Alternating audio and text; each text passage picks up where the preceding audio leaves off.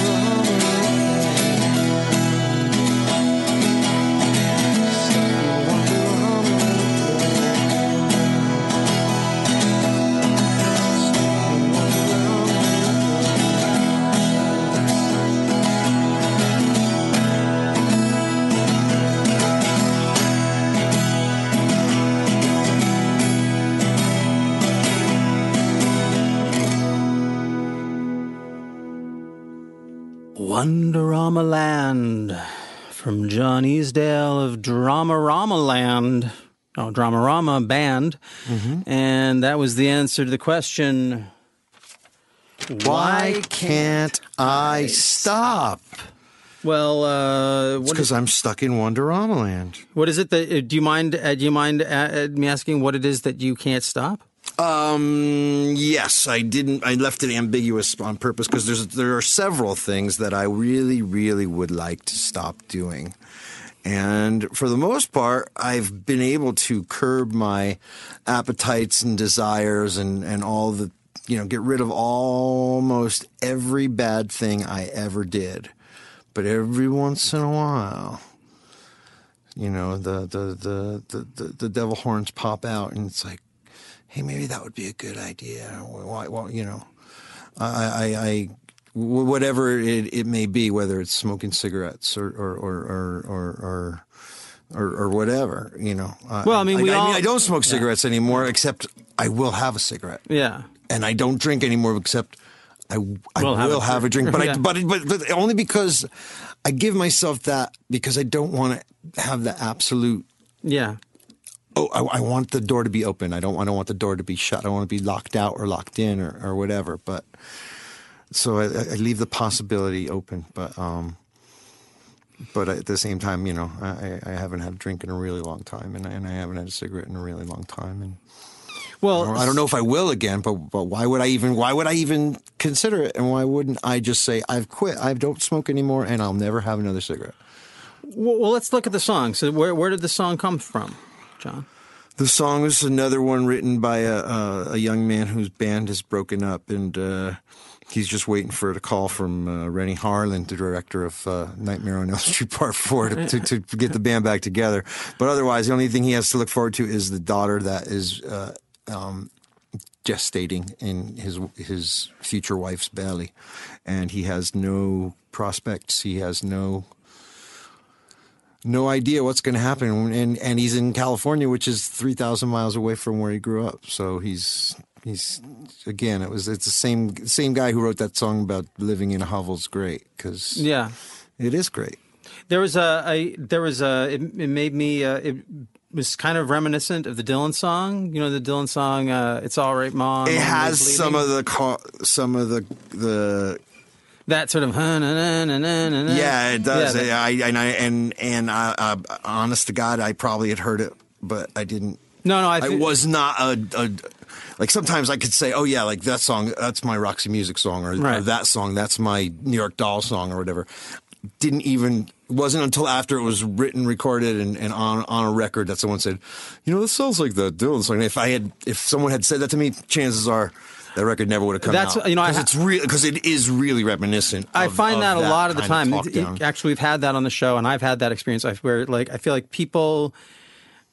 It's not you don't actually rip it off. People are more likely to play something that's very close to something they don't listen to because there's only so like a guitar. You play a guitar, you're going to hit on certain like it's all these Yeah, chord and- formations, and you start to play and sing in it, and you start to sing in a certain way, and because you don't know it, you go down that road. Whereas, like if you did know, you'd be like, oh no, that's a little too close. Yeah, to that. that's exactly. Once, once, once someone pointed out to me, I was like, "Oh my god! Oh no! Oh, that's terrible." no, but I think it's great. I but think, it, it just, yeah, it was a natural thing. It wasn't a, it wasn't an homage, and it wasn't a, a rip off or anything. At least not intentional. It was just a spiritual affinity that you both Mm-hmm. have for a droning E chord, E minor chord. yeah, Um, yeah. So why can't I stop? It's interesting. I'll just like think about it as if this- was my question.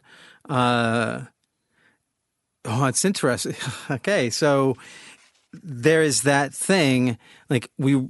So in the, in your case, you accidentally ripped off a song that you didn't know you were ripping off because you hadn't heard it. So for me, when I think about that, the synchronicity for me is like how many like how much am i like why can't i stop why can't you know i feel like i'm always trying to find a way to do something in an original way like radio 8 ball is trying to take my father's thing and flip it in a new way that works as an entertainment format i feel like as artists we're always trying to find that you know there aren't new ideas but you can sort of twist an idea a certain way or because you're doing it it becomes something new. And I think that's why, like, for me, art, you know, whether it's doing Radio 8 Ball or writing songs or acting or writing, there's like, I can't stop because I keep wanting to turn, like, to take something like a Dylan song that I've heard and find my way to, okay, like, I want to make that mine in a like I don't want to do that do that Dylan song, but I want to take what was essential in that song and bring it over to me. And uh and so maybe it's not even like you you asked it as a negative thing like why can't i stop doing the addictive things in my life? And i certainly could relate to that a lot. Um, um, i know why i can't stop those things. Because they're fun. Um, but but I, there's a thing like why i've been doing you know we've been doing you and me both we've been doing art our whole adult lives for very little reward for the most part. Mm-hmm. I mean, and uh, and why can't we stop?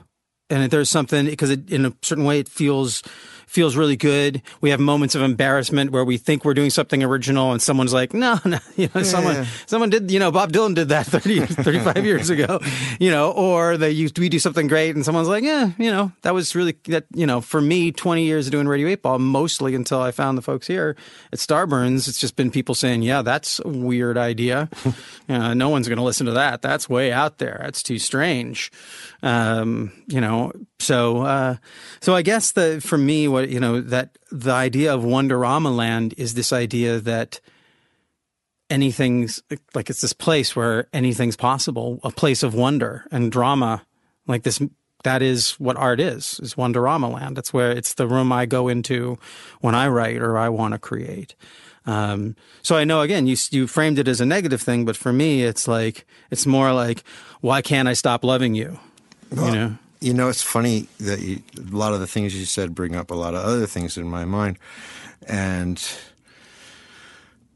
you know, being a singer, sing, songwriter, and an artist, as you say, um, doesn't have the same appeal as it did when I was younger because, for whatever reason, and I did frame it negatively, but it's kind of like I, I, think of like a person who could who could really do magic, and then there's all these guys like pretending to pull rabbits out of the hat, you know, and all these guys, you know, pretending to make elephants disappear or you know cutting ladies in half and stuff, and people are going, "Wow, ooh, yeah," and all I you know, and the only trick I could do is like just levitate maybe half an inch off the floor, but it's real magic, you know, and that's the way I feel about art, and, and that's the way I feel about music, and, and and I see music being used pretty much as you know audio toilet paper a lot of times. Some of my, my, my most beloved and, and, and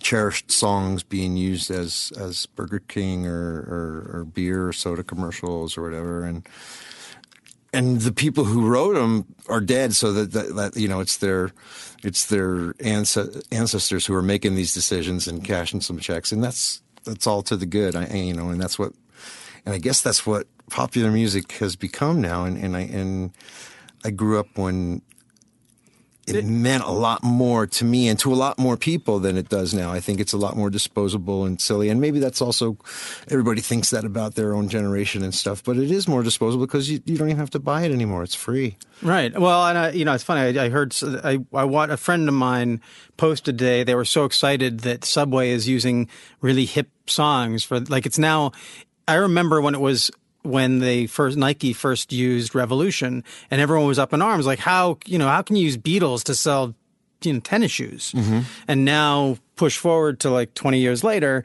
and now it's like, oh, isn't it cool? Subway is using Robyn Hitchcock now. Right, and but that, I'm sure Robyn can use the money. Yeah, so that's right, awesome. Right.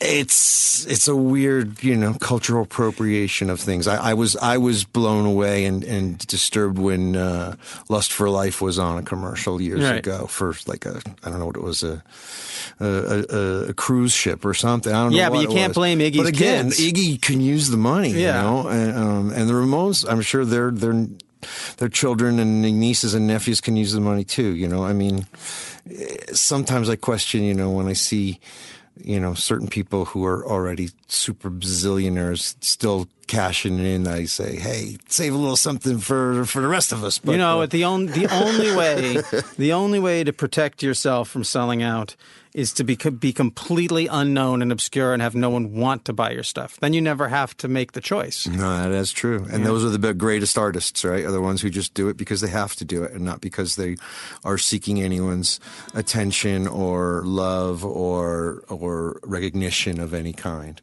Yeah. That's Yeah. true. That's real art. Well, uh, this has been a this has been great to have you on this show, John. I uh, like I, I said at the beginning of this episode, you and your music have been with me my whole life, even though we've just really just met. And uh, and it's just been great having you here.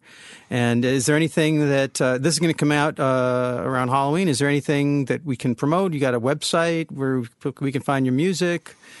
Nah, I guess if you just Google Dramarama, you'll you'll find, You'll what, find what there is out there. Where And, Drama uh, playing? You guys get out and play though. You we do. We're playing in October in Riverside, California. We're playing in January and at the Microsoft Theater in Los Angeles. We just played Las Vegas at the Mandalay Bay. We, we, we we're we're lucky enough to to have been a, a, small footnote of the '80s. So now that the '80s thing is happening, Look who you're play- talking to. We get to play the '80s shows. So the '80s.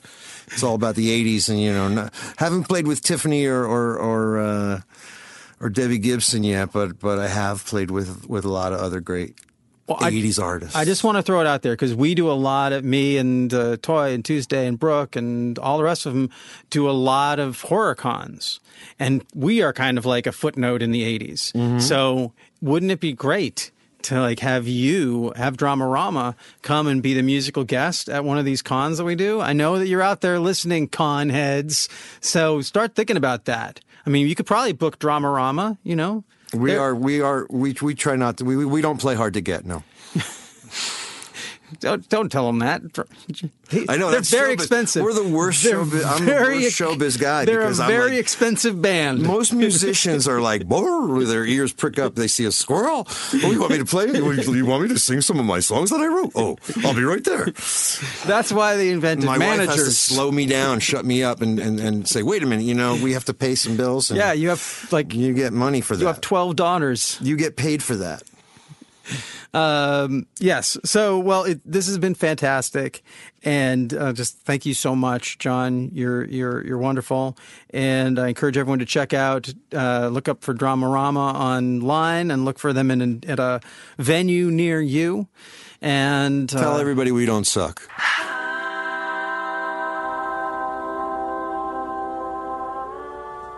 Thanks for listening to Radio 8 Ball on Feral Audio. If you'd like more information about the Pop Oracle, please check out our website at radio8ball.com, where you can find out about upcoming shows, about asking your own question on the podcast, and about our Radio 8 Ball app that allows you to engage the Pop Oracle directly in the form of every song ever performed on Radio 8 Ball. I hope today's musical divination brings and brought the sync to you wherever you are. Until next time, I'm your host, Andras Jones, wishing you lots of spine tingling synchronicities, connections with the natural world, and all the inspiration you can handle. It's the Radio 8 Ball Show.